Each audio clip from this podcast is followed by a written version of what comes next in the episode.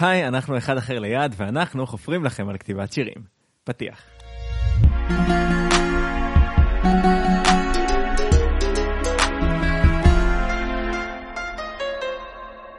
אומרים אם כי אני אינני אני, על כן אני נבהל. כי אם אני אינני אני, אז מי אני בכלל? היי, אני אופיר הדס. אני ליאור תמיר, מה שלומכם? מה נשמע? מה קורה? מה העניינים? ערב טוב, מה נשמע? אלעד, ערב טוב, מה נשמע? Uh, הפרק הזה, זה פרק שבו אנחנו מדברים על הדבר הזה שנקרא זהות מוזיקלית, או פרסונה אומנותית. Uh, מה זה? האם צריך את זה? איך מגדירים את זה? האם צריך להגדיר את זה? איך זה יכול uh, להשתנות ולהתפתח? מי אנחנו בכלל? כן. אז מה זה זהות אומנותית? Mm, אני חושב שזה קודם כל עניין של... אה, מי אנחנו? זאת אומרת, עניין של... יש את העניין של הזהות שלנו כבני אדם, ויש את העניין של האומנות שלנו שיוצאת מאיתנו. כן. צריך בכלל אבל להגדיר את זה? כאילו, הרי אנחנו בני אדם, אנחנו עושים את האומנות שלנו. באופן טבעי, האדם שעושה את האומנות שלנו זה אנחנו. מה יש להגדיר פה? ליאור אני- עם שאלות מאוד מגמתיות. כן, תמיד, תמיד, תמיד. כן, נכון. בסופו של דבר, אני חושב שזה נובע ממי שאנחנו, וזה לא יכול להיות מנותק לזה במאה אחוז. אמ, הייתי אומר שכשאומן מגיע ל... להוציא את השירים שלו, אז כן, יש איזושהי מידה של לפחות להיות מודע למה הזהות האומנותית שלי, או מה, מה מאפיין את המוזיקה שלי, את מה שאני יוצר באופן כללי. אה, גם בעניין של לגשת לקהל, זאת אומרת, לדעת מי הקהל שיואב, ש... שאני רוצה להגיע אליו, למשל. עניין שהוא יותר שיווקי. אני חושבת, יש הרי משהו בשיווק שנקרא מיתוג. כאילו, כן. אתה, יכול להיות לך שוקולד אה, פושטי מהסופר, ויכול להיות לך את אותו שוקולד עם ציור של פרה עליו, ו- ולפעמים אתה תשלם יותר על השוקולד עם הציור של הפרה עליו, בגלל שאתה מכיר את השוקולד הזה, ואתה יודע איזה טעם אמור להיות לו, וגם הוא כנראה מתקשר לך בראש לאיזה שהם זיכרונות, ואו אם זה לא ציור של פרה, או זה ציור של משהו יותר פנסי, נגיד כדור בצבע זהב, כמובן שליאור תיתן דוגמאות של שוקולדים. פתאום אני קולטת את עצמי. אנחנו אה, לא עושים פה פרסומות סמויות, אבל אם תרצי הדחצה. בקיצור, אז הדברים האלה יתקשרו לך ל, לכל מיני ערכים, בין אם זה משהו יוקרתי, או משהו יותר עממי, או משהו אה, כיפי, או משהו מעונב, או כל מיני דברים. זה הקטע של מיתוג. וזה הקטע של להגדיר את עצמך בקטע של לפנות לקהל. זה, אני קובע מה הסיפור שאני מוכר לכם, מה הדברים שאם אתם מחפשים, אתם יכולים לבוא לחפש אצלי. אה, וזה לדעתי למה לבחור זהות בקטע של מיתוג. עכשיו, אני פחות, בקטע של אה, שיווק. עכשיו, אני פחות אוהבת לעשות דברים כשהמניע העיקרי שלי זה שיווק, אלא אם כן הדברים האלה הם שיווק. זה אה, נכון. אני כן אוהבת את הקטע של מיתוג, כי יש בזה משהו יפה. כאילו, יש בזה גם משהו אומנותי, זה, אתה בוחר את הצבע של העטיפה, שאתה עוטף את עצמך, ואת הציורים על העטיפה, ואת הטעמים ואת הצורות. כאילו, נגיד, עד חצות, זה ביסקוויט מרובע כזה, ועליו יש שוקולד מרובע קצת יותר קטן. והם היו צריכים באיזשהו שלב לבחור בדיוק את העובי של הביסקוויט ושל השוקולד, שזה נותן לך, אתה כאילו נותן ביס מהצד, וזה עושה לך כזה כיף בצורות שנכנסות לפה. מהמם. וזה שהשוקולד קצת יותר קטן מהביסקוויט. אז כל אחד מהדברים האלה זה מיתוג. אז זה דברים שאני אוהבת כי הם כיפים, כיף לשחק איתם. אבל זה לא דברים שאני חושבת שצריך, שצריכים לנהל אותך. זה כן. דברים שאתה צריך להשתמש בהם. אחת הסיבות שאני חושבת שחשוב לדעת מה זה אותו האומנותית שלך, אה, אני למדתי תיאטרון בתיכון, מאוד מאוד השפיע עליי, ואחד הדברים שדיברו איתנו עליהם שם זה בחירות אומנותיות. נגיד אם אתה עולה למונולוג על הבמה, הבגדים שלבשת באותו יום שבחרת ללבוש למונולוג, בחרת אותם מסיבה מסוימת. והתסרוקת, בחרת אותה מסיבה מסוימת. ואם אתה עומד או יושב או שוכב על הבמה, יש לנו אה, חבר שיש לו אה, קטע ספוקן וורד מסוים שהוא נוטה לשכב על הבמה כשהוא מבצע אותו. אה, זה הכל מה שנקרא בחירות אומנותיות. ויש סיבה שבחרת את זה, ובחרת לשכב על הבמה ולא לשבת ולא לעמוד ולא ללכת. וכל בחירה כזאת, היא צריכה להיות מנומקת. והנימוק שלה צריך להיות משהו שנובע מתוכך ומהסיבות שלך. ואני חושבת זהות אומנותית זה משהו מאוד דומה לזה. אני מכיר מי אני ואני מכיר מה הדברים שקרובים אליי ללב, וכתוצאה מזה אני גם יכול לעשות בחירות במוזיקה שלי, כי גם במוזיקה כל דבר שאתה עושה זו בחירה אומנותית. איזו מילה אני אשים פה ואיזו מילה אני אשים שם. מה המנגינה, מה הכלים שילוו אותי. אה, האם בשיר הזה באלבום, כלומר, יכול להיות שבשיר הזה באלבום אה, אפשר להכניס איזשהו סינט, סינט זה סוג של כלי, שיהיה מאוד אה, אמביינטי וכאילו רחב וימלא את החדר, וזה יישמע ממש טוב, אבל זה לא נשמע לי אני. אז, וזה לא נשמע לי מתאים לסגנון של שאר האלבום. אז לפעמים אני אוותר על זה. כן. כי אני יודע, יודע שזה יגרום לאלבום להישמע פחות טוב, וזה יגרום לכל החוויה להישמע פחות טוב. אה, אז זו המשמעות של זהות אמנותית עבורי, נראה לי. כן. בעיניי זה משהו הרבה יותר חמקמק, אני חושב. אה, אינטואיטיבי. אולי, כן. זאת אומרת, זה משהו שאני יכול להגיד, אני יכול לשמוע משהו ולהגיד זה אני, זה לא אני. להגדיר את זה במילים זה הרבה יותר חמקמק. אני חושבת שזה קשה להגדיר את זה במילים בצורה לוגית, כן. אוקיי? אה, זה יותר קל כזה לתפוס נקודות מסוימות ולבנות, שוב, בצורה אינטואיטיבית. אה, לא סתם זה משהו שלמדתי בתיאטרון. הרבה פעמים התשובות האלה זה לא משהו שאתה חושב עליו באופן לוגי, זה משהו שאתה כזה מנסה להיות נוכח וזה בא. כאילו, מנסה לשאול לא את המוח המודע שלך. שזה קצת כמו שאתה כותב שירים הרבה פעמים, נכון? הרבה פעמים כזה, אתה כותב שיר ואתה מנסה לא בהכרח להשתמש במוח המודע שלך, וזה מגלה לך איך אתה מרגיש. דברים כן. שאתה לא בהכרח מודה בפני עצמך בהם.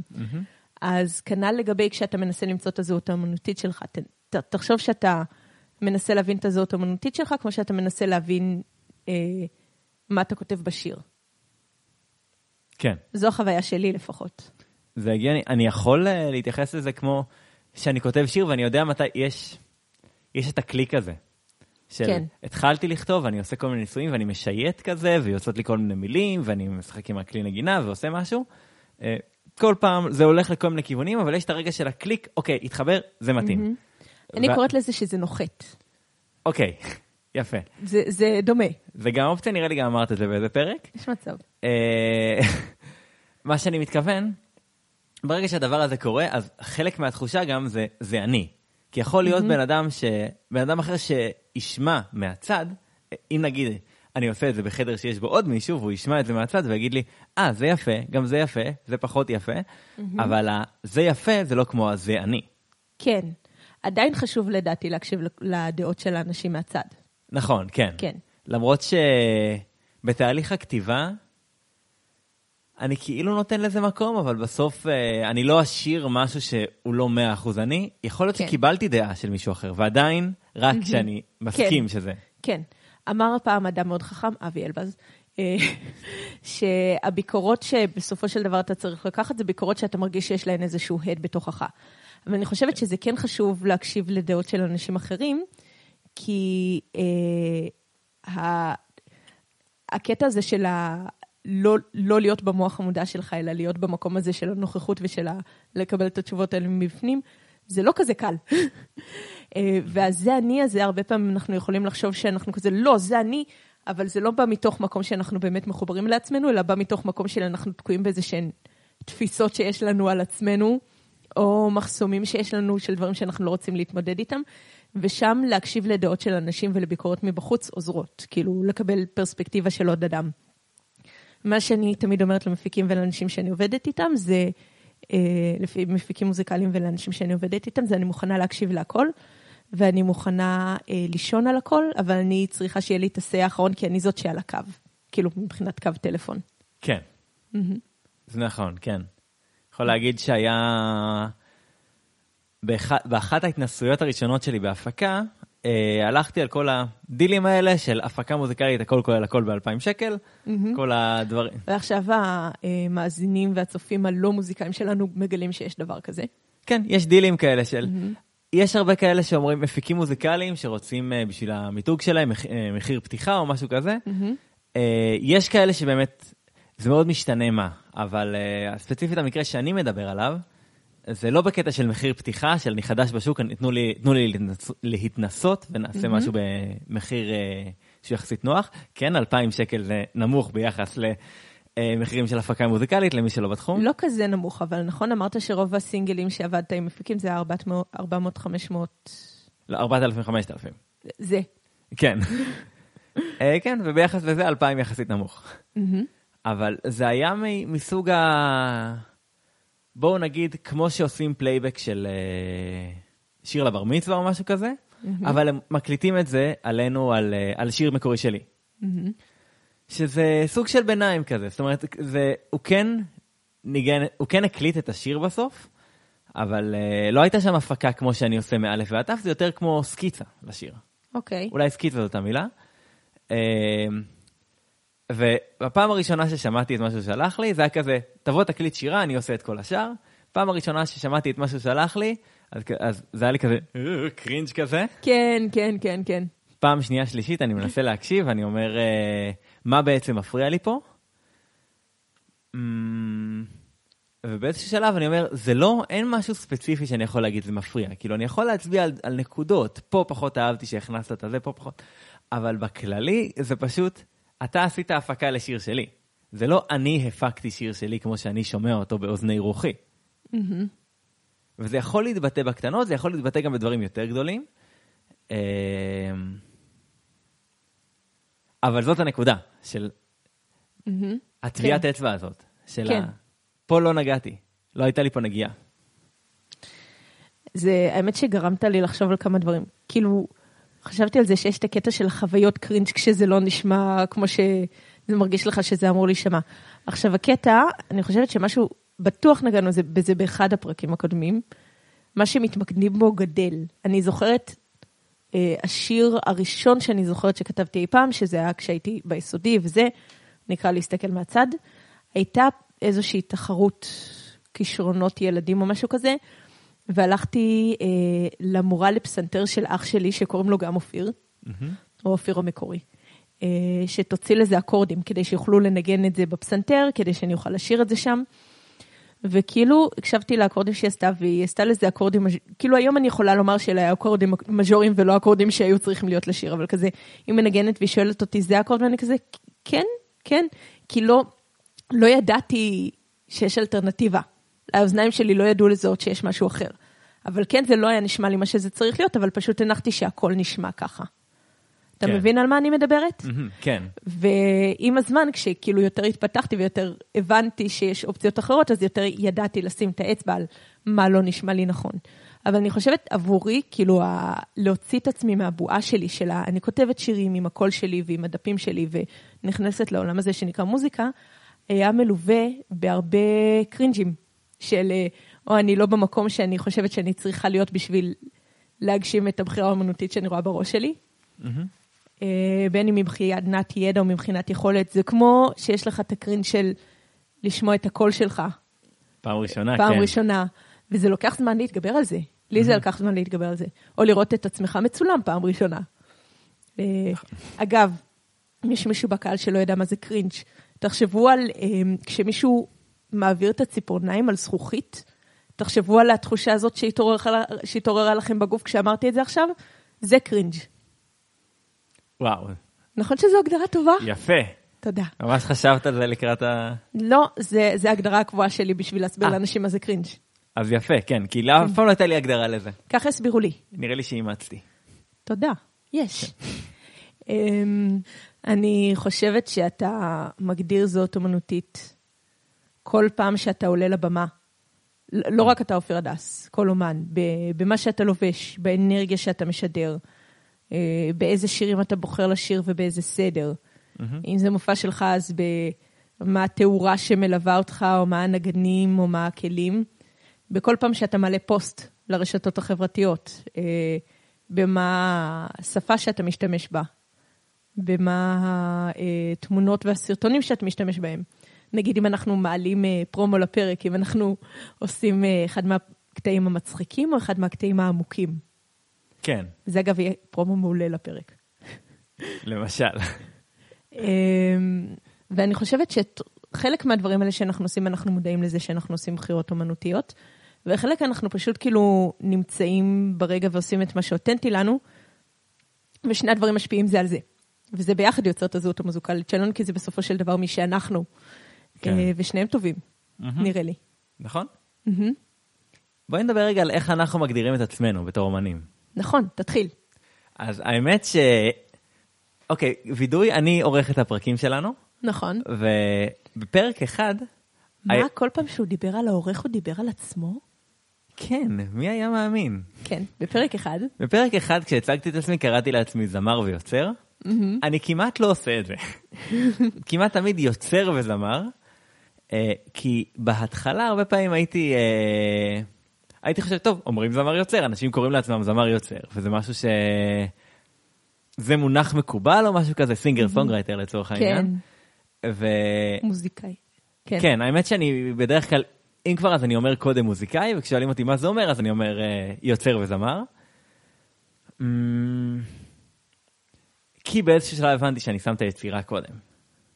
כן, גם עבורי הרבה פעמים כשאני, אוקיי, יש את ההגדרה העצמית שהייתי רוצה, להג... שאני מגדירה את עצמי בתוך הראש שלי ושהייתי רוצה להגיד לאנשים, ואז יש את מה שאני אשכרה אומרת לאנשים, כי אני לא רוצה להישמע אה, אה, סנובית מדי. אז מה שאני באמת הייתי רוצה להגיד לאנשים, אני אתן שנייה קונטקסט אבל, סבבה? כן. הייתי בסדנת כתיבה ברימון עם אריאל הורוביץ, שהוא אה, כותב שירים אה, נפלא, וגם הבן של נעמי שמר, שזה נחמד נראה לי. אה, והיה איזשהו שיעור שהוא אמר שאומנים מתחלקים לשני אה, שתי קטגוריות, אומנים שהם גדולים מהחיים ואומנים שהם של החיים. נגיד, אה, נראה לי, סלין דיון היא אומנים שהם גדולים מהחיים, או ביונסה, או... אה, ואומנים שהם של החיים זה יותר כזה, כאילו באתי לומר אד שירן, אבל אני בטוחה שיש עידן עמדי. או, אוקיי. כן. אמ, ואז הוא אמר שנגיד אה, טיפקס, איך קוראים לו? קובי עוז. קובי עוז. שהוא אומר, אני space ערס. שזה משלב כאילו את השניים בצורה שהיא ייחודית לו, וזה עובד בגלל שזה משהו שייחודי לו. space ערס, כאילו אני, ערס אבל כזה קצת, כן. ערס קצת מסובב, כן. קצת עם כאילו תיק קוסמי. אמ, אז אני אומנית דקדוק פנימי. שאם שמעתם את הפרקים הקודמים בסדרה שלנו, אתם יודעים מה זה אומר. אה, וזהו, מבחינתי זה כל ההגדרה העצמית שאני צריכה, אבל מה שעוד אני הייתי אומרת לאנשים, אם לא הייתי מפחדת שיחשבו שאני סנובית, זה בכללי להגדיר את עצמי בחיים, זה, היי, אני מאמינה באלוהים, אני כותבת, אני עברייה, אני ילדה, שני אלה משתנים כל הזמן, אני אוהבת שוקולד, אני ליאור, אני שחקנית, אני זמרת. בסדר, כאילו, אה, אינטימיות יורד, כאילו, מהכי חשוב לפחות חשוב. אה, אז זה הדברים שהייתי רוצה להגיד לאנשים, ולרוב מה שאני אומרת לאנשים זה, היי, אני ליאור, אני כותבת שירים ושרה אותם. מה הסגנון שלך? singer songwriter מוזר. אתם מכירים את טורי אימוס, קייט ביוש, אה, קייט ביוש, קייט בוש, ביורק, מיצקי, בילי אייליש. יפה. עשית את המדרג הזה, אני כזה, וואו, נכון, זאת ליאור. או, תודה, איזה כיף. אני חושב שבגלל אה, מה שהתחלתי, האופן שבו התחלתי עם המוזיקה, שזה הקפוארה כאילו? כן, קודם כל הקפוארה, אה, ומצד שני, הרבה מוזיקה אתנית של מוזיקת עולם של כלים לא קשורים. שלזה מתחבר גם ה... ברגע שניגנתי על הכלים של הקפוארה, אז התחלתי להתעניין בעוד כלים מהעולם, שככה הגעתי קצת יותר מאוחר, אבל גם לבוזוקי שנמצא פה, וגם לעוד כל מיני כלים, אה, יש לי דיג'רידו פה בחדר, והייתה תקופה שממש הייתי אוסף כלים מיוחדים כאלה. זה התחבר גם לסגנונות מוזיקה שאהבתי, כל מיני אה, אומנים ישראלים גם שעושים מוזיקה אתנית. אה.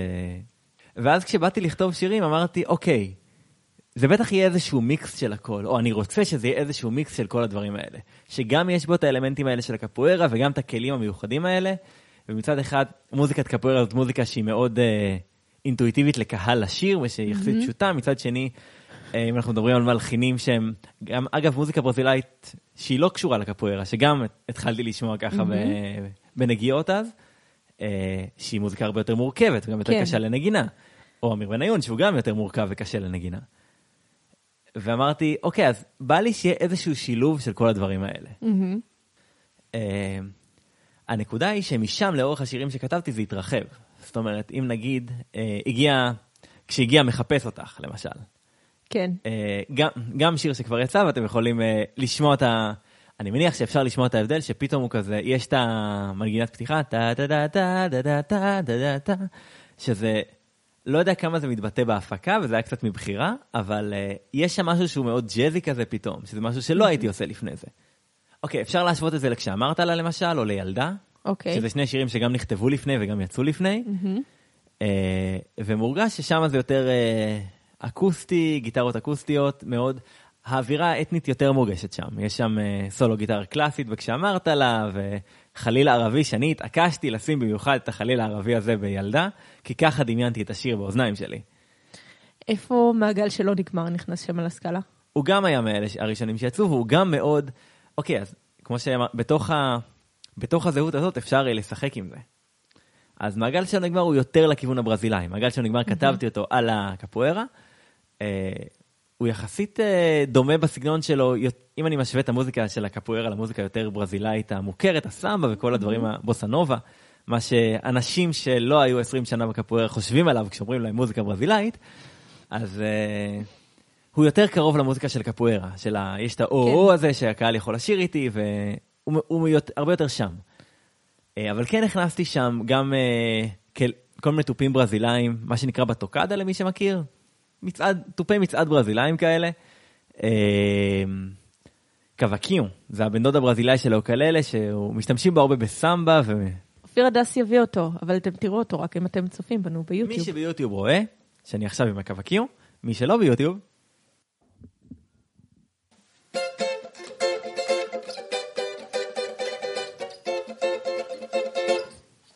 נשמע דומה ליוקללה, אבל הוא קצת יותר גדול והוא היה שם קודם. נכון. אני חושבת שבאמת השירים, כאילו כשאני חושבת על השירים, אני מניחה שהיית מגדיר את זה כהשירים היותר אחרונים שלך, מתקפת, מבחינת תקופות זמן. אה, מחפש אותך, משוגע, אה, לפני שיגמר, מה השיר שבורח לי. זה לא בראש שלך? בראש שלי, נכון, יפה. אה, אז הם באמת מוצאים את האיזון הזה בצורה מאוד יפה. הם מצד אחד מורכבים, יא, חתיכת בן של... לא. אמ, ליאור הייתה צריכה לנגן אותם בכמה הזדמנויות. אה, כן, לא את כולם, תודה להם. אה, אבל מצד אחד הם מאוד מורכבים, ומצד שני הם מאוד פזימים, זמזימים. והחלק הזה, תמיד יש בהם איזשהו או, אתה או סדרתי. זה נכון. אה, אבל האו הזה, למרות שהוא מאוד מורכב, כאילו כמו אם אני נגיד חושבת על הריף של מחפש אותך, הוא החלק שכולם מזמזמים, והוא מאוד מורכב. כאילו, לוקח לך את השתי שניות לקלוט אותו, כאילו, לוקח לך את כמה שמות לקלוט אותו, אבל אחרי הכמה שמות האלו לא יוצא לך מהראש. שזה מזכיר לי משהו ממש לא קשור, שאמרו על, בשנה שבחרו שירים באירוויזיון, אני חושבת ל, לעדן אלנה, היו כזה ארבעה שירים שהיה צריך להצביע עליהם. ואיזה מישהו מהמומחים ששאלו אותם על השירים, הוא אמר שכזה, אם שיר נכנס לו לראש בשמיעה ראשונה, הוא לא סומך עליו. הוא רוצה את השיר שכאילו צריך כמה שמיעות, כי אז הוא גם יישאר לך בראש, כאילו הוא לא, הוא לא יימאס עליך מהר. אה, באותה מידה. אה, רק שתצטרכי לנגן אותו, אבל תודה. אה, כן, זאת הסיבה שפשוט לא מנגנים את השירים האלה, אתה מבין אופיר הדס? לא מבינה מה אני, כן. בקיצור, אז בקטע הזה נראה לי שאתה מצליח. כן, תודה. אני חושבת שלוקח לנו הרבה פעמים לשקוע, זמן לשקוע לתוך שינוי או לתוך התפתחות. כאילו, הרבה פעמים אנחנו מתפתחים באופן אורגני בחיים, ואז זה מפתח באופן אורגני את המוזיקה שלנו, ואז זה מפתח באופן אורגני את הזהות המוזיקלית שלנו, אבל אני חושבת שלפעמים יש כזה שינוי שהוא מבשיל חלקית, ו- ולוקח קצת זמן אה, להתרגל לשינוי שחל בך. כאילו, אני אתן דוגמה שלא נראה לי שאתה מכיר, mm-hmm. אריאנה גרנדה. אה, אריאנה גרנדה אה, היא זמרת אמריקאית מאוד מצליחה. והיה לה את האלבום שהיא הוציאה, שנקרא Sweetener, שהיא הוציאה אחרי שהיה אה, פיגוע ירי באמצע ההופעה שלה במנצ'סטר. Oh. והוא היה מאוד חזק, כאילו היא עבדה פעם ראשונה עם מפיק בשם פארל וויליאמס, mm-hmm. שהוא מפיק מאוד ידוע ומאוד עניינים. וזו פעם ראשונה שהיא התנסתה מאוד כאילו חזק ועמוק בטראפ וכל מיני סגנונות כאלה, אבל זה קצת הרגיש לפי חלק מהביקורות שקראתי, וגם כאילו לאוזניים שלי, כאילו היא לא הייתה 100% עצמה בתוך זה, כאילו היא עדיין לא גדלה מספיק לתוך זה. ואז, אמ, כמה שבועות אחרי זה, הייתה, כמה חודשים אחרי זה, הייתה לה טראומה אחת יותר מדי, כשהאקס שלה התאבד. לא בגללה אני מניחה, אבל כאילו התאבד בלי קשר, הוא התמודד עם דברים נפשיים. ו... ואז היא הסתגרה עם חברים שלה באולפן כזה כמה שבועות, ואז הם הוציאו את האלבום החמישי שלה שנקרא Thank You Next. ושם ההפקה היא הרבה פעמים, כאילו, היא, היא גם באותם עולמות של היפ-הופ וטראפ וכאלה, אבל שם זה מרגיש כאילו 100% היא. אה, אז כן. זה כאילו היה התחלת השינוי, היית צריך ללכת לכיוון הזה, אבל עדיין לא לגמרי גדלת לתוכו. ואז אתה רואה את הגדילה המלאה לתוכו, וזה יפהפה. מעניין אותי איך את uh, מצביעה על זה שזה 100% היא, יותר ממה שלפני. אני, אני לא יודעת, זה מרגיש לי. אה, לא, לא שקודם זה הרגיש לי לא היא, אבל קודם כאילו זה הרגיש, כאילו יש לה פחות את הביטחון להיות בתוך ההפקות האלה. לי, לפחות ככה זה הרגיש. יכול להיות שאני גם מושפעת מדברים שקראתי ועניינים, אבל שם היא מרגישה קצת מפוחדת, לי לפחות, ושם היא מרגישה 100% בטוחה בעצמה. וכאילו owning it יותר. זה יפה, כי זה, העובדה שהדבר הזה עובר החוצה, זה אומר שאומן באמת עשה איזושהי דרך פנימית. אבל את מדברת הרבה על נוכחות. כן, כן, כן. כן. עצם זה כן, ש... כן. שהתחושה הזאת עוברת למאזין שלא מכיר, אני מניח שלא דיברת אף פעם עם אה, אריאנה גרנדה באופן אישי. לא. אבל זה עבר לך החוצה דרך לשמוע את השיר, ונראה לי שזה מה שכל אומן בסוף שואף אליו. כן. של אנשים ישמעו את השיר ויגידו, זה, אני, יש לי את הטביעת אצבע של הבן אדם, אני יודע מה הזהות שלו מהשיר כן. הזה. אני חושבת שהרבה פעמים לאומנים יש, מכיר את זה שלאומנים יש שיר אחד שאתה כזה, אוקיי, זה השיר הצגה עצמית שלו, כאילו זה השיר, זה הזהות שלו, mm-hmm. כמו אוויר רק ללילה, אבל אה, במקרה שלי, אבל אה, נכון. שלאומנים שאתה מכיר, יש את השירים שאתה כזה מבחינתם, אוקיי, זה, זה אומר לי מה הזהות שלהם. כן, אז כן. זה כמו שדיברתי באחד הפרקים על דוד אאור, שאמר שלכל אומן לדעתו יש את השיר שהוא, זה אני, mm-hmm. וכל שיר אחר שאני אכתוב זה אולי חלק מזה, או נגזרת של זה, או משהו, והוא אמר על עצמו שזה תשמור על העולם ילד. Mm. אה, אני לא יודע אם לכל אומן יש באמת שיר כזה, וגם, יכול להיות שיש שיר שנורא מזוהה עם הבן אדם כי הוא נורא הצליח. אני לא מדברת על שיר שנורא מזוהה עם הבן אדם, אני מדברת על שיר שכאילו השיר הצגה עצמית שלו. זהו, העניין הוא בסוף התחושה של האומן. ואם יש הלימה בין זה לבין מה שעובר לקהל... אני חושבת שגם הרבה פעמים יש תחושה של הקהל, כאילו מאוד של זה השיר הצגה עצמית שלו, אבל זה לא בהכרח השיר הכי מוצלח, הכי מצליח שלו. אתה מבין? כן, נכון. השאלה, אם באמת יש הלימה בין שני הדברים, יכול להיות שזה אומר שהוא הגדיר את ה... שהוא הציג את עצמו לקהל, או שהוא, שהוא מאוד הביא את עצמו לקהל בצורה טובה. כי הוא אומר, זה אני, וזה מה שהקהל הכי מקבל. שמע, אני חושבת, כן, אני, אני לא חושבת שהשיר הצגה עצמית שלך צריך להיות השיר הכי טוב שלך. כי זה כזה, אוקיי, זה הבית שלי, אבל אני במוזיקה שלי הולך לטייל לכל מיני מקומות. כן. Mm-hmm. אתה מבין גם, מה אני אומרת? זה גם מחשבה, כן. כן. וגם אני מניחה שהרבה פעמים לאורך קריירה ארוכה יהיו לך כמה שירי הצגה עצמית. כי אתה משתנה, הרי אני חושבת שאתה משתנה כל הזמן באופן הדרגתי, mm-hmm. אבל כל כמה זמן אני מניחה שמספיק מסה קריטית משתנה בשביל שאתה תחשב בשלב אחר. כן, אה, נכון. אה, יש איזה אמרה שאני מכירה מישהי שכתבה עליה שיר, שכל שבע שנים כל התאים בגוף שלך מתחלפים. Mm. גם אז זה לא כאילו יש להם משמרות, כל, כל שבע שנים יש כזה ריג'נריישן וכל התאים בגוף שלך מתחלפים. התאים בגוף שלנו מתחלפים כל הזמן. תאים מתים ותאים כן. חדשים נולדים, ואז בסוף נכון. אנחנו מתים. אבל התהליך הושלם. אבל כל שבע שנים מושלם כאילו סרקל. זה, זה מה ששמעתי. זאת אומרת שאם עכשיו, שבין עכשיו ללפני שבע שנים, כל התאים שלי השתנו, למרות שבתכלס כל, בכל כל פעם, זמן. כן, בדיוק. כן, זהו, בדיוק, אוקיי. בדיוק. אז באותה מידה אני מניחה שאצל אומן כל איקס זמן, כל התאים של הזהות האומנותית שלך יתחלפו. Mm-hmm. ואז הרבה פעמים יהיו לך כמה שירי הצגה עצמית בכמה אה, אה, אפיזודות שונות של החיים שלך. האמת שחשבתי על אה, שלום חנוך. Mm. חשבתי על זה שיש לו את אה, אדם בתוך עצמו, mm-hmm. ואז יש לו את חתונה לבנה, ואז יש לו את משיח. כן. לא יודעת אם זה נחשב שיר הצגה עצמית, אבל זה מה שאוטומטית עלה לי לראש. Mm, כן, יש לו... אני לא יודע אם אלה השירים הראשונים שהייתי חושב עליהם אה, כשאני חושב על שלום חנוך, אבל יכול להיות שזה גם בגלל ההיכרות שלי איתו. אז שוב, אני לא אומרת שזה השירים הכי מוכרים שלו, אתה מבין? לא, אני חושב על מה, מה מזוהה לי איתו, כאילו, mm-hmm. אומרים לי שלום חנוך על איזה, על איזה שירים אני חושב. אמ, ואפשר לדבר על זה שנייה גם מנקודת מבט של אה, קהל, mm-hmm. כי אה, אני חושבת ששנינו לא אוהבים לעשות דברים בקטע של השיווק רק, חוץ משיווק, שזה דבר שמאוד חשוב לעשות, אה, והוא בקטע של שיווק. נראה לי שאף אחד לא באמת, אה, הסבירו לי את זה כשנהייתי עצמאי, עוד לפני המוזיקה. אף אחד לא באמת אוהב לעשות שיווק. עושים את זה כי אה, זה חלק מהעבודה. האמת שיש לי אנשים שצפים לי בראש כרגע, אבל אני לא אגיד שמות שזה כן נראה לי שהם אוהבים לעשות שיווק. אה, או לפחות מרגישים יותר בנוח עם זה.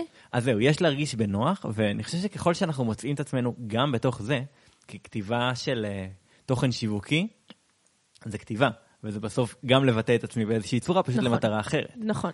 וברגע שאני מוצא את עצמי בתוך זה, אז אולי אני לא אוהב את זה של וואי, איזה כיף לי כל היום לשווק, אבל אני כבר, זה כבר יהיה חלק מהרוטינה של דברים שאני עושה, ואני סבבה איתם. אני מצאתי את מקומי ונוח לי שם.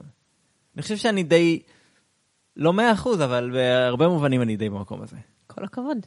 תודה. אמ, אז תדמית בהקשר השיווקי, כאילו, כמו שאמרנו במיתוג, שאתה תבחר את השוקולד בהתאם ל... גם למה שטעים לך, אבל גם כאילו אתה יודע לאיזה טעם לצפות, ומה הצורות והטעמים והמרקמים שמתאימים לחייך שלך, ומה הסיפור שזה מספר לך ושמתאים לך. ו... אמ, חלק מהעניין של זהות, והרבה פעמים, במיוחד במוזיקה, אנשים מתחברים לזה יותר מ... אני לא מאמינה שאני אומרת את זה, יותר מלשוקולד. לא, זה לא ייתכן. לא פיזית, אבל, אבל מנטלית. והרבה פעמים אתה כאילו, אה, חלק מהקטע של מוזיקה זה הזדהות. כמו כל אה, מדיה של אה, העברת סיפורים. כאילו סיפורים זה כלי מדהים כדי לעורר אמפתיה נראה לי, כי הם גורמים לך לראות את העולם מבעד לעיניים של דמות שהיא לפעמים שונה ממך. ומוזיקה אתה הרבה פעמים כזה מתחבר למוזיקה בקטע של הגדרה עצמית. האמת שזה משהו שאני חושבת שיש פחות היום, אה, אבל בעבר, נגיד כשאני הייתי אה, בחטיבת ביניים, אז כזה היו את החבר'ה המטאליסטים של הכיתה, שהם במקרה שלי הם היו רוב הכיתה, אבל כזה, היה את החצי כיתה שאהב את uh, System of a Down, ואת החצי כיתה שאהב את, לא זוכרת אם זה היה גאנז אנד רוזס או בון ג'ובי או משהו כזה. והרבה פעמים אתה מתאים חלק מהזהות שלך לפי המוזיקה שאתה אוהב. אני חושבת שוב שזה משהו שהיה, אני לא יודעת מה ילדים היום עושים. אני רק רואה מלא סרטונים ביוטיוב. אבל יש פחות עניין של ז'אנרים ושל הגדרות ושל חומות נראה לי. נראה לי שאנשים קצת התגברו על זה, או לפחות אני מקווה. אה, אבל אני חושבת שפעם היה, היה כזה כאילו את החבורות בהפסקה, לפי הגדרה עצמית, לפי כל מיני חבורות, ו, וחלק מזה מושפע ממה שאתה שומע. או, שמה, או שזה משפיע על מה שאתה שומע. משפיע ומושפע, כן. כן, זה עובד ביחד. כן. אה, ואז, כאילו, אם אני עכשיו אה, קהל, והאומן שלי, האומן שלי, כאילו, האומן שאני שומע משנה את, ה, כאילו, את הזהות שלו, משנה את הפרסונה שלו, אה, יש לזה השלכה רגשית עליי. נכון? אני אף פעם, אני תמיד הייתה לי את ההפרדה איכשהו בין האומן לבין הסיפור. זאת אומרת, אה, אפילו יותר מזה, בין השיר לבין, ה... לבין הסיפור של האומן. זאת אומרת, אני יכול לאהוב שיר גם אם אני חושב שהאומן הוא לאו דווקא האדם שהייתי מתחבר אליו. או... אה, את יודעת מי הדוגמה שיש לי בראש עכשיו. מה, אמיר בניון? אז זהו, אז אמיר בניון, אני זוכר תקופה כש... כשאני הייתי בצבא, אה, הייתה תקופה שהוא היה מוציא שירים, לא, לא שירים עכשיו ברמת אלבום, אלא סקיצה ששומעים, ש... בדיעבד היום אני יכול להגיד, סקיצה שהוא עשה בבית. אה, שזה פשוט כי יש לו איזה משהו להגיד, והרבה מזה היה יכול להיות, למשל, הייתה תקופה של פרודיות על שירי ילדים. שר, שר שיר על גרגמל, ושר שיר על, אה, אה, לא יודע, קישקשת, וכל מיני, היו כאלה שירים שממש אהבתי מתוך זה. אה, ואז הייתה תקופה, או בין לבין, אז אה, הוא עבר בין כל מיני רעיונות. הייתה תקופה שהוא היה מגיב הרבה על אה, פוליטיקה, גם הייתה תקופה של בחירות, והוא אמר גם דברים שנתפסו כמאוד שנויים במחלוקת. אה, ושאלו אותי אם זה מפריע לי, אמרתי לא, זה, זה לא מפריע לי שהוא חושב ככה, אם אני עדיין אוהב את השירים שלו.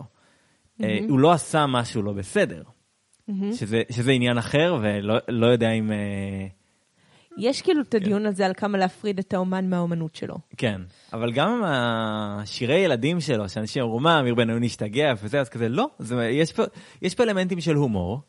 העניין הוא שאמיר בניון היה לו את התדמית של הזמר הכבד, ששר על הנשמה mm-hmm. ועל אלוהים גם, ודברים שהם מאוד ברומו של עולם, ופתאום כשהוא עושה דברים כאלה, אז... Uh, אנשים לא ידעו לאכול את זה, גם זה וגם הפוליטיקה, שזה בכלל נושא שאנשים לא אוהבים להיכנס אליו באופן כללי. זה כיף, זה פוליטיקה. וואו. אם יש משהו שבא לי עכשיו, זה פוליטיקה, ואני לא, לא צריכה לשאול למה. כן. אבל העניין שאנשים לא ידעו לאכול את זה בגלל התדמית שהייתה לו מלפני, אבל זה גם צד שיש בו. הוא גם אזרח במדינה דמוקרטית שהולך להצביע, והוא גם לצורך העניין בן אדם שיש לו חוש הומור ואוהב לעשות שטויות לפעמים, ויש לו ילדים אז הוא מכיר את התוכניות של הילדים, והוא זוכר את עצמו כילד וזוכר מה הוא ראה, וזה גם משהו שבא לידי ביטוי באמנות. כן. השאלה אם יש דרך, כאילו לא יודעת, האם יש דרך נכונה ולא נכונה לעשות את זה? כי אני מנסה לחשוב על זה חלק ממנו, הוא לא הראה את החלק הזה הרבה זמן, ואז הוא עשה את זה ואנשים לא הצליחו לאכול את זה. אז יש חלק בי שאוטומטית רוצה לסווג את זה ככישלון באיך שהוא בנה את, ה... את הקריירה שלו, אבל מצד שני אולי זה לא כישלון, אולי כאילו, מה אכפת לי? אמ, או שכן או שלא, כי כאילו, אמ, עד עכשיו הראיתי צד אחד בי, ויכול להיות שבדיעבד הוא אומר, אני רוצה להראות את זה כבר הרבה זמן, ויכול להיות שהייתי צריך לעשות את זה יותר מוקדם ויותר בהדרגה. של לתת גם כאלה. כן. אה, אז אני לא יודע אם זה כישלון, זאת אומרת, יכול להיות שמבחינתו הוא אומר, עכשיו אני מבטא את עצמי, עכשיו אני אומר את כל מה שיש לי להגיד, גם אם זה לא אלבום פעם בשנתיים שהוא עשרה שירים שהם מאוד ספציפיים ובז'אנר מאוד ספציפי, אני הרבה יותר מזה, וזה מה שבא לי להראות, ואם אתם לא... כן. בא לכם. אני אגיד לך מה אני חושבת. יש אמ, ברנדון סנדרסון, כן. סופר uh, פנטזיה שאני uh, מאוד אוהבת, וגם הרבה מהחברים שלנו, ואנחנו נגרום לך לקרוא אותו. וגם חברתך. Uh, יש לו מלא מלא הרצאות באינטרנט, ואחד הדברים שהוא אומר זה set-up and pay-off. כאילו, um, כשאתה מתחיל ספר או שיר או איזושהי יצירת אומנות, אתה מבטיח לקהל משהו מסוים. כאילו, כן. אתה רומז להם בכל מיני רמזים מילוליים ולא מילוליים, מה הולך לבוא. האם הולך לבוא ספר מתח, או ספר, או ספר פנטזיה, או ספר אימה, או ספר שהוא 30 אחוז מתח, 70 אחוז, כאילו, כל הדברים האלה. אה, והרבה פעמים הקהל מתאכזב כשהוא מקבל את, לא את מה שהובטח לו.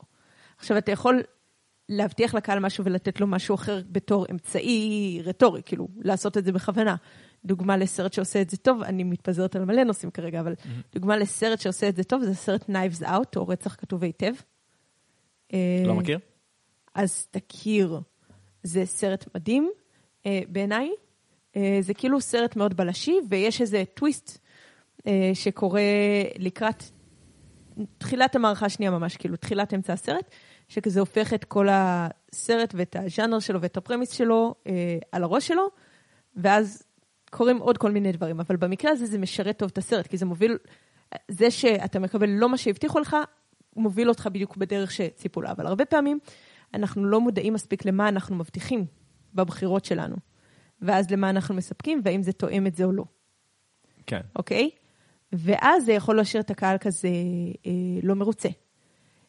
ש- שזו הסיבה שאני חושבת שזה חשוב לנסות, זה נשמע מלחיץ מה שאני אומרת, אבל אני לא חושבת שיש דרך נכונה או לא, אבל אני חושבת שזה טוב לנסות להבין מי אתה באמת, לא מי אתה צריך להיות, אבל מי אתה באמת, mm-hmm. ולשדר את זה מההתחלה.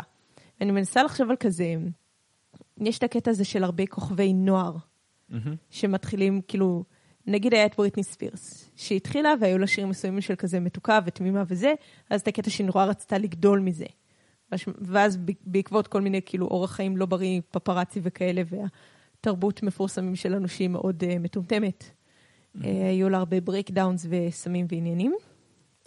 אבל אני חושבת שהרבה פעמים יש אומנים שמתחילים באיזושהי צורה מסוימת וקובעים לעצמם איזושהי תבנית, בין אם זה כי מנהלים אותם בצורה מאוד uh, צפופה, או שהם חושבים, או, או, או שהם התחילו באיזשהו ריאליטי, או שהם uh, חושבים שזה הדבר שיצליח ושיקרוץ להמונים. נגיד מיילי סיירוס שהתחילה באנה מונטנה. מתחילים עם איזושהי תדמית, וכאילו יש את הקול הזה בראש שאומר שכזה, כן, אני אתאים את עצמי למיינסטרים, אני אתן להם את הדבר הזה, ואז כשתהיה לי קבוצת מעריצים מספיק גדולה, אז אני אעשה את המוזיקה שאני באמת רוצה. אבל הקטע זה שהרבה פעמים אז כשאתה עושה את המוזיקה שאתה באמת רוצה, הקהל מתאכזב. הבטיח לו, הבטיחו לו משהו אחר. Mm-hmm. Uh, הקהל שמשכת מלכתחילה, לא היה בהכרח הקהל שהכי מתאים להקשיב לך. כאילו, לא היה בהכרח הקהל שמחפש את מה שאתה מציע. כן. לכן אני אומרת, למה לא להיות מי שאתה מל, מלכתחילה? Uh, זה יותר ארוך, נראה לי, אבל כאילו, האנשים האלה בסופו של דבר יאהבו את מה שאתה עושה, ואז נראה לי שכשאתה תשתנה, שזה די בלתי נמנע לאנשים, אה, בגלל שזו השתנות מאוד אורגנית, זה יהיה משהו שלא ירתיע אותם. אני לא יודעת, אולי זה עדיין ירתיע אותם. אבל, אה, אבל סיכוי יותר גבוה שהם יישארו איתך, ושהם יבינו כי משהו בזה ירגיש יותר אורגני. הם, אה, הם יגדלו ביחד איתך. כאילו, אנחנו רואים את זה, אני חושבת, יותר בתקופה האחרונה, על כל מיני כוכבי פופ, לא עולה לי דוגמה כרגע. יש לי שתיים. מעריצים שגדלים ביחד עם הסדרה, או שגדלים ביחד עם ה... אה, יש לי דוגמה, אבטאר. Mm. שהעונה הראשונה של אבטאר היא מאוד... אבטאר הסדרה, לא אבטאר הסרט. אה, אבטאר סדרה מצוירת. אה, מה אם יש אוויר אדמה? אה, כן. שהעונה הראשונה היא יותר ילדותית, וזה נהפך ליותר בוגר בהדרגה לאורך הסדרה. הקהל מתבגר ביחד עם הסדרה. וזה שהיא משתנה דווקא יותר מתאים לקהל שמתבגר איתה, מאשר אם היא הייתה נשארת אותו דבר. נכון. האמת שזה גם מה שאומרים על הארי פוטר. הסרטים. ש... לא, הספרים. הספרים? כן. Mm, מעניין. הספרים הראשונים יותר כתובים כסיפורי ילדים סוג של, ולאט לאט הסיפור מתבגר. הסיכונים, הסיכונים גדלים. הסיפור מתבגר, כשפתאום, כן. אני לא רוצה לעשות ספוילרים אם מישהו מאזיננו לא קרא, אבל uh, בהמשך זה נהיה יותר אפל ודמויות מתות, אני חושב שאת זה אפשר להגיד. אה, כן, אה, אני לא יודעת. חשבתי על הדוגמה הנגדית של אה, נינט. נכון. שפעם היא הייתה מאמי הלאומית כזאת, ואני זוכר שכשהיא התחילה להוציא שירים שהיא גם כתבה, אז פתאום הרבה אנשים לא התחברו ואמרו מה קרה לנינט, היא השתגעה, היא התקלקלה, כן. והיא נהייתה הרבה פחות מיינסטרימית מאז. ולאחרונה, אני אף פעם לא הייתי ממש מעריץ חזק של נינט, אבל לאחרונה, כזה גם בהשפעת אנשים שאנחנו מכירים, כן? לאחרונה אני גיליתי אותה, וכזה, וואו, זמרת underrated. דבר כאילו. ראשון, יש לה נוכחות עצבנית. זה לגמרי נכון, אני פשוט לא, לא הכרתי מספיק עד לאחרונה. זה היה רגע מאוד ספציפי, אני חושבת שהקהל בארץ התאהב בה שוב, זה כזה כשהיא חזרה מארצות הברית, והיא הייתה ב... בשבילה גיבורים עפים, והיא התארחה בכוכב נולד בסגל שופטים, וכזה, וכזה, רגע, she's a boss. אה, והיא יוצאת גיבור שדודו טסה כתב לה. אני, אני לא חושב שאני מכיר את השיר הזה ספציפית, וגם... אתה צריך להכיר אותו, אתה תאהב כן. אותו. וגם לא בגלל הריאליטי, אבל פשוט גיליתי אותה וכזה, וזהו, כאילו נכנסה לי לפלייליסט. מש... יוסי פיין, שהוא גם היה אחד מהמורים ברימון, הוא אמר שלכל אומן יש בקריירה שלו שלב שהקהל אה, מאבד אותו, מתאכזב ממנו, יש לו כאילו שלב של נפילה, אז צריך לדעת מתי הנפילה הזאת תבוא ומתי אה, להתכונן אליה. Mm. Mm-hmm. I don't know, אני חושבת שכזה... בתור התחלה אני רוצה להבהיר שמבחינתי למעריצים אין דיבידנדים באומן. אתה אדם, אין להם זכות עליך או זכות לומר לך מה לעשות. Mm-hmm. ואתה בסופו של דבר מנסה לשרת את השירים. אה, וזהו.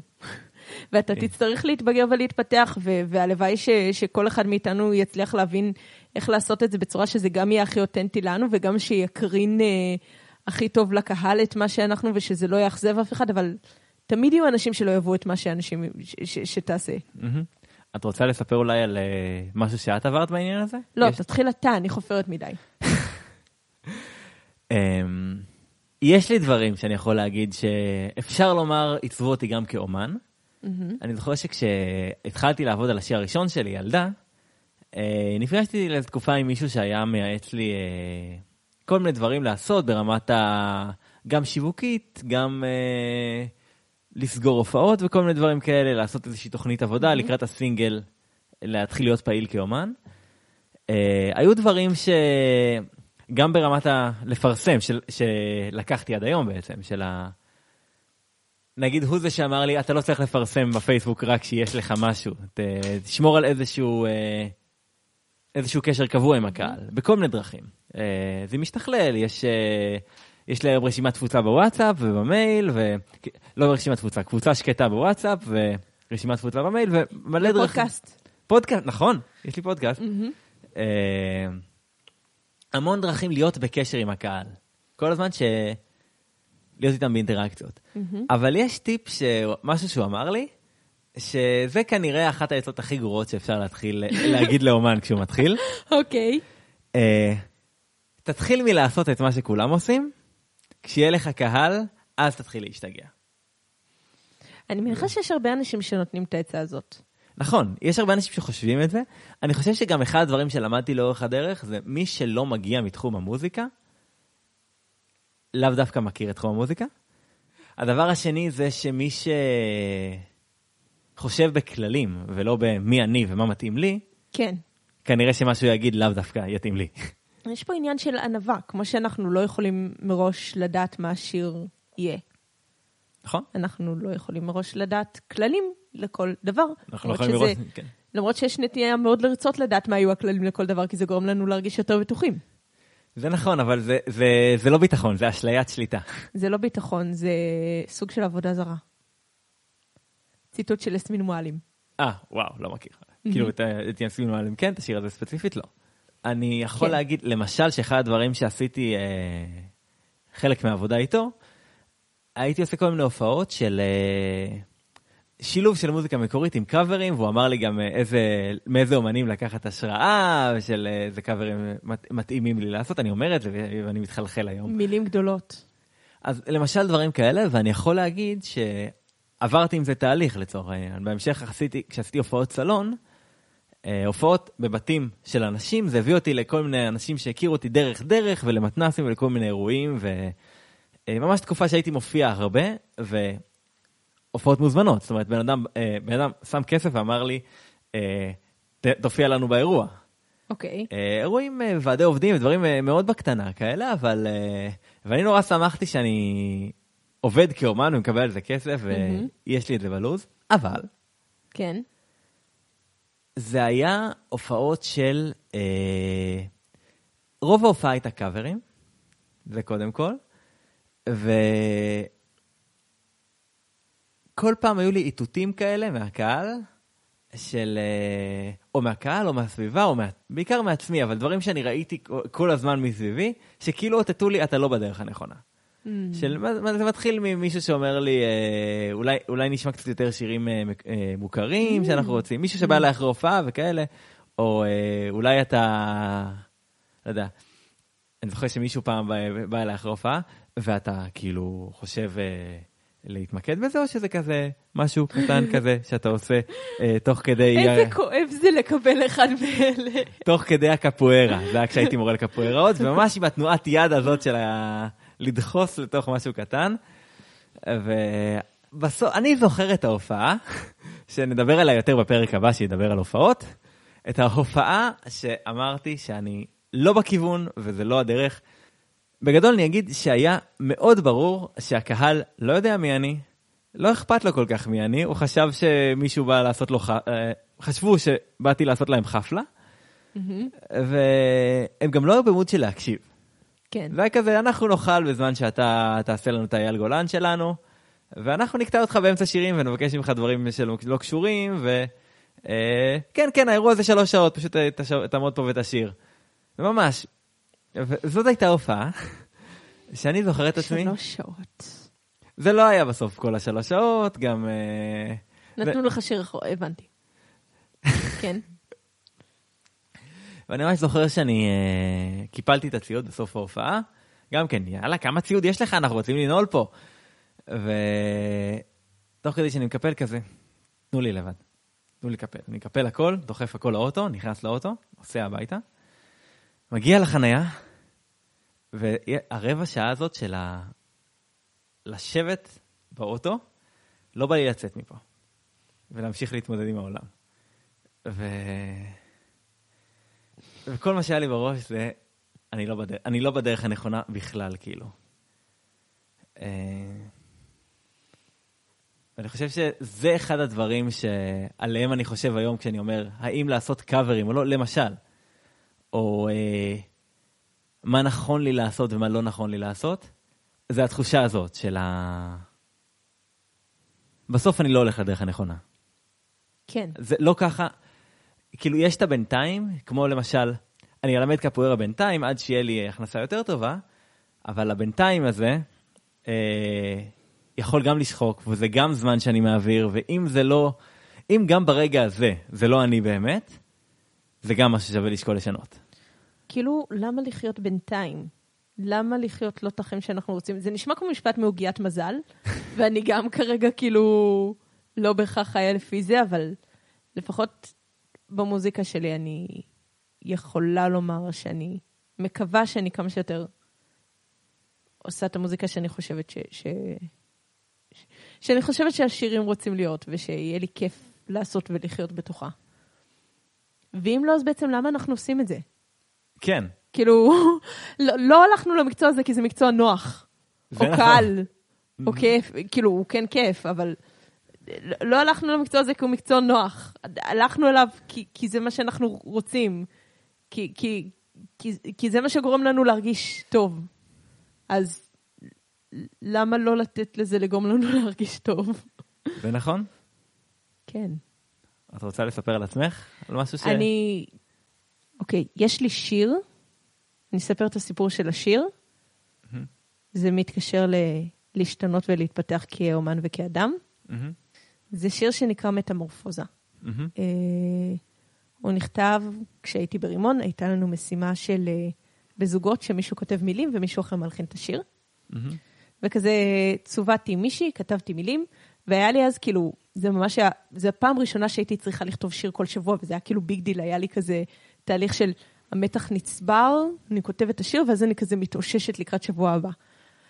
ואז, אחרי שכתבתי את השיר, פנתה אליי מישהי שמאוד מאוד הערכתי מהכיתה, ואמרה כזה, היי, אה, הייתי רוצה לעשות איתך שיתוף פעולה מעבר לצוותים שיש לנו כבר.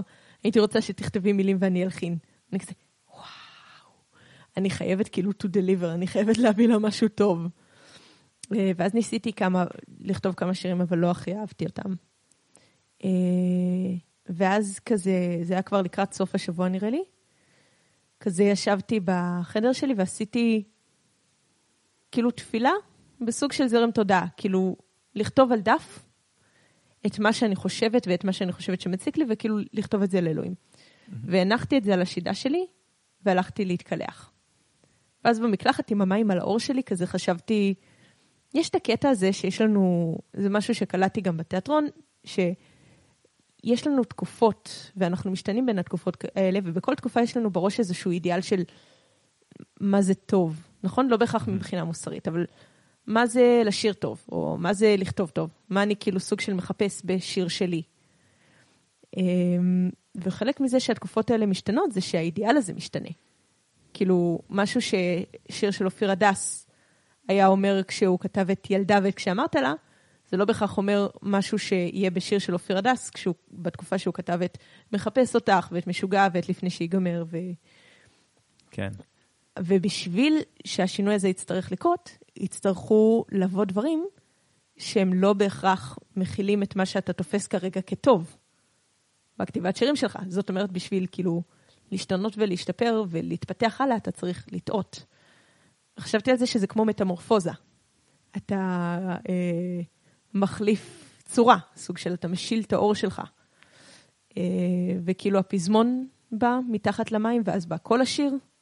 זה שיר שאני מאוד אוהבת, ואני גם מאוד אוהבת את הדרך שהלחין אותו, כאילו מבחינתי, אני מאוד רכושנית, אבל ליטרלי מבחינתי לא הייתה יכולה לעשות עבודה יותר טובה. וואו. כן, זה, זה מרשים כשמישהו לוקח מילים שלך, וכזה לא דיברתם על שיר בכלל, וכזה, וואו, זה הלחן של המילים האלה. עד כמה אתה חושב שהפרסונה האומנותית שלך קשורה או לא קשורה למי שאתה בחיים? אמ, בחיים האמיתיים, בחיי היום-יום. אני חושב שאחד הדברים שלמדתי גם מה... אני תיארתי בעצם שני שלבים, גם את ה... אז כשעבדתי עם אותו בן אדם שייעץ לי, וגם אחרי זה כשעבדתי לבד, וגם עשיתי כל מיני הופעות כזה של מה שבא בא. אה, חלק ממה שלמדתי עם זה, שכמה שפחות הפרדה, אני לא אחשוף כל דבר. אה, כשאני... זה נושא שהוא מאוד נוגע לשיווק גם, כל הקטע הזה של מיתוג ואיך רואים אותי, אבל uh, גם באומנות עצמה, גם, בנוס, גם בדברים שאני כותב עליהם, כמה שזה דברים שהם פחות מודעים, אין הפרדה בין מי שאני למה שאני כותב. Mm-hmm. יכול להיות שעכשיו במיתוג אני כן אפרסם, אני כן אחליט לא לפרסם דברים ספציפיים שבא לי mm-hmm. פחות להתעסק בהם. כן. Uh, אבל כמה שיותר uh, נאמנות לבן אדם שאני, mm-hmm. כי אני חושב על זה כ... זה כמו בספורט. Mm-hmm. הרבה אומרים, אל תעשה, וגם, ב, אגב, שיווק ב, בימינו אומרים הרבה פעמים, אל תעשה הכל, אל תעשה כל יום, אל תעשה כל דבר שאפשר, תעשה את מה שאתה יכול להתמיד בו מספיק. Mm-hmm. אם אני יודע שעכשיו אני אעשה אימון פעם ביום, ואני אגמר ואני אהיה mm-hmm. תפוס כל הזמן, אבל אני יכול להגיד, אני מתאמן פעמיים או שלוש בשבוע, עושה אימון כמה שאני יכול, אה, ועוד, אני יודע, הולך ברגל מדי פעם, או דואג להפעיל את הגוף באיזושהי צורה, אבל משהו שאני יכול להתמיד בו.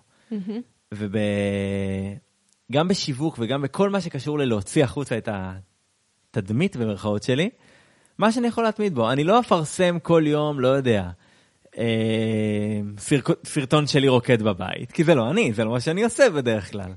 שמע, I beg to differ, אבל אוקיי. עמידות ידיים באמצע הסלון לא נחשב. מה, לצלילי יוניקורן? מה? על מה מדובר? אה, אבל אני כן, למשל, אעלה למשל, אה, לפני שפרסמתי את מעגל שלא נגמר, כן העליתי קצת סרטונים שלי עושה קפוארה, כי זה מאוד עשיר ומאוד מה שאני גם בתור אומן, הקפוארה זה חלק מזה. נכון. Uh, היום פחות, אבל גם, ואני גם מעלה סרטונים מאימונים לא קשורים שלי, כי זה כבר נהיה חלק מזה, של uh, עכשיו, לא יודע. מאז שאני לא מלמד קפוארה אני מטייל, אז אני עושה קצת אימוני טיפוס, אימוני נינג'ה, mm-hmm. כל מיני דברים שלאתגר את הגוף עוד קצת, mm-hmm. כי למה לא. גם זה, לפעמים, uh, אני לא אגיד שזה עכשיו כל המיתוג שלי, אבל זה מוצא דרכו לסטורי ודברים כאלה, שזה ככה ה... יש לזה חשיבות במיתוג, מה שאני מפרסם. כן, ברור, כי זה הכל חלק ממך, כאילו. כן.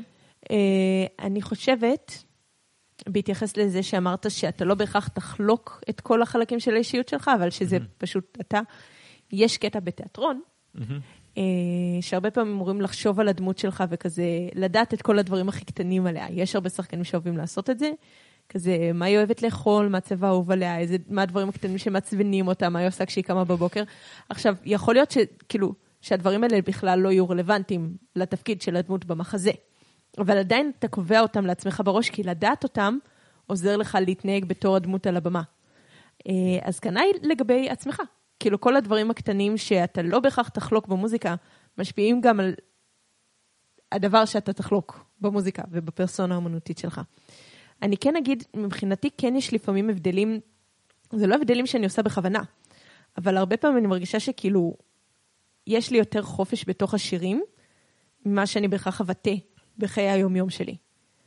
Uh, כאילו לפעמים אני מרגישה שאני שבתוך השירים ואני שיוצאת, אני לא יודעת עד כמה אני מקרינה את זה באופן יעיל בפרסונה האמנותית שלי בדברים שיווקיים, אבל אני מרגישה הרבה פעמים שאני שיוצאת uh, בשירים ושיוצאת על הבמה בימים טובים, uh, יותר אני מהאני שיוצאת לרוב האנשים בחיי היומיום שלי. כי כאילו שם אני יכולה לדבר על הדברים שבאמת חשובים לי. שם אני יכולה לטייל בעולמות שאני אוהבת. שם אני יכולה להראות כאילו כל מיני צבעים שלא יוצא לי להראות בעבודה המשרדית שלי ביום-יום. אה, אולי זה אומר משהו על חיי היום-יום שלי כרגע, לא יודעת, אבל אמ, אני חושבת שיש גם, הרבה פעמים גם נגיד כשאתה כותב שיר בתוך דמות, או אומנים שיש להם פרסונה בימתית מסוימת, אה, נגיד יש את ביונסה, שבאופן מפורסם יש לה, כאילו כשהיא עולה לבמה היא קווין בי. או שיונסה, לא משנה, יש לה כאילו, לא, סשה, סשה פירס. סשה פירס. יש לה שם לדמות שיוצאת ממנה כשהיא עולה על הבמה. כי היא אומרת שכאילו היא אדם מאוד פרטי בחיי היום-יום שלה, וכשהיא עולה על הבמה יוצאת, יוצא ממנה משהו אחר. זה לא מה שאני מרגישה, אבל אני חושבת שהרבה פעמים כזה, אתה רוצה את החופש להראות איזשהו צד קצת שונה שלך. ולכן הרבה פעמים אומנים ממציאים פרסונות מוזיקליות, כאילו, זה נוח שהוא יאמר את הדברים האלה, לא אני. אה, ולפעמים זה בגלל שאנשים רוצים לשחק בכל מיני זהויות. לדוגמה, The Weeknd. The Weeknd זה לא השם האמיתי שלו, זה שם במה. צ'יילדיש גמבינו. צ'יילדיש גמבינו זה לא השם האמיתי שלו, זה שם במה. כן. הדבר האחרון שהייתי רוצה שניגע בו, אה, אני מכירה אנשים שאומרים כזה, אני לא מספיק מיוחד. כאילו, כשהם באים להגדיר את עצמם בתור אומן, כאילו כן, אבל אני לא מספיק שונה מדברים שיש בשוק היום, כאילו אני לא, אני לא מספיק מיוחד. מה אתה חושב על זה, אופיר הדס? אה, יש את הקלישאה, אבל היא נכונה, שכל אחד... אוקיי, יש את המשפט שאני אומר לך, שהוא פחות קלישאתי, ואני עומד מאחוריו, אין בן אדם נורמלי, יש בן אדם שאני לא מכיר מספיק. אמ, אני יכולה לעשות את נאום דף הנייר שלי? לכי על נאום דף הנייר שלך. אוקיי, הכנתי, במקרה הכינותי מראש. אה, אוקיי. זהו דף נייר. אני אצייר עליו נקודה. אה, כמה נקודות יכולות להיות על דף נייר? כמה נקודות שונות במיקומים שונים יכולות להיות על דף נייר, אופיר הדס? אין סוף. נכון, יש משפט במתמטיקה שאומר שאין דבר כזה נקודות צמודות, כי בין כל שתי נקודות אפשר להכניס עוד נקודה. תחשוב על זה שאם יש לך מיקרוסקופ ואז אתה כאילו עושה כן. zoom in. אמ, כל אחד מאיתנו, וגם בנושא אחר, כל רעיון בעולם של רעיונות, הוא נקודה על דף נייר. עכשיו, אין נקודה שהיא יותר טובה מנקודה אחרת. זה כאילו אבסורד לחשוב על זה ככה. יכולה להיות נקודה שהיא יותר קרובה לצד ימין של הדף, או לפינה של הדף מאשר לאמצע. יכולה להיות נקודה שהיא יותר קרובה לנקודה אחרת או יותר רחוקה ממנה, כאילו לנקודה מסוימת אחרת, אבל נקודה יותר טובה, בערך מוחלט. מה? הקשר לטוב ורע ולנקודות? אמ, אז באותה צורה אנשים. כל אדם, כאילו, כל אדם, כל אתה ש- או את שרוצים להיות אומן, או שאומנים כבר, אתם כמו נקודה על דף נייר. והתיאוריה שלי זה שכשאנשים נכנסים לשמוע איזושהי יצירת אומנית, הם רוצים להיכנס לאיזשהו עולם. ולכל אחד מאיתנו יש באופן טבעי את הדברים שלנו, שוב, הדברים הקטנים האלה לגבי הדמות, שגם אם אנחנו לא מכניסים אותם באופן מודע למוזיקה שלנו, אז הם עדיין יתבטאו שם בעצם זה שאנחנו יודעים אותם. וכל עוד אנחנו לא ננסה לזוז מהמקום של הנקודה ש- שאנחנו, זה לא אומר שאנחנו לא נגדל ונתפתח. אבל כל עוד אנחנו לא נסתכל על נקודה אחרת ונגיד, אה, ah, הנקודה הזאת היא יותר טובה, או המיקום של הנקודות האלה הוא המיקום שצריך להיות בו, בגלל שהשירים שהכי משמיעים עכשיו ברדיו זה נקודות N. אם אנחנו ננסה לעשות את זה, אנחנו בחיים לא נהיה הנקודה שאנחנו באמת. אבל כל עוד לא ננסה לעשות את זה ונהיה אנחנו, הנקודה שאנחנו באמת, אז באופן טבעי יהיה את העולם הזה שייבנה סביבנו. ואין אחד כזה שהוא פחות או יותר טוב מאחר. ולכל נקודה יש את העולם הזה סביבה. לכל נקודה יש מספיק מקום, כי כאילו, יש אינסוף נקודות. כן. אז תהיו אתם. ואם זה לא אתם באמת, אז אנא אל תשמעו לנו. אבל אם אתם רוצים לשמוע אותנו, go for it. אז אנחנו נמצאים בספוטיפיי, אפל פודקאסט, גוגל פודקאסט ובכל אפליקציות הפודקאסטים, כולל ביוטיוב, שם יש גם וידאו, ואז תראו אותנו ותראו את ליאור עם הדפים שלה, יש לה ערימה בגודל שלי בערך. בפרצופים היה אה, ממש נבחרת, מובחרת של פרצופים, היום נראה לי שרובם ירדו בעריכה. מוזמנים להצטרף לקבוצ... להצטרף לקבוצת הפייסבוק שלנו, שבה אנחנו חופרים על הפודקאסט ועל כתיבת שירים ומנהלים דיונים, וכיף שם. וחשוב מכך, גם אתם חופרים שם על נכון. כתיבת שירים. זה משהו שגיליתי שאני לא אומר מספיק בפרקים, אבל אנשים חופרים שם, וזה כיף. נכון, ואתם יכולים גם לעקוב אחרי כל אחד מאיתנו, יש לנו שירים משלנו, יש לנו יוטיוב, אה, פייסבוק, אינסטגרם, ספוטיפיי, עניינים. אופיר הדס, ליאור תמיר. תודה לך ליאור תמיר. תודה לך, אופיר הדס, ותודה שאכלנו לכם את הרס.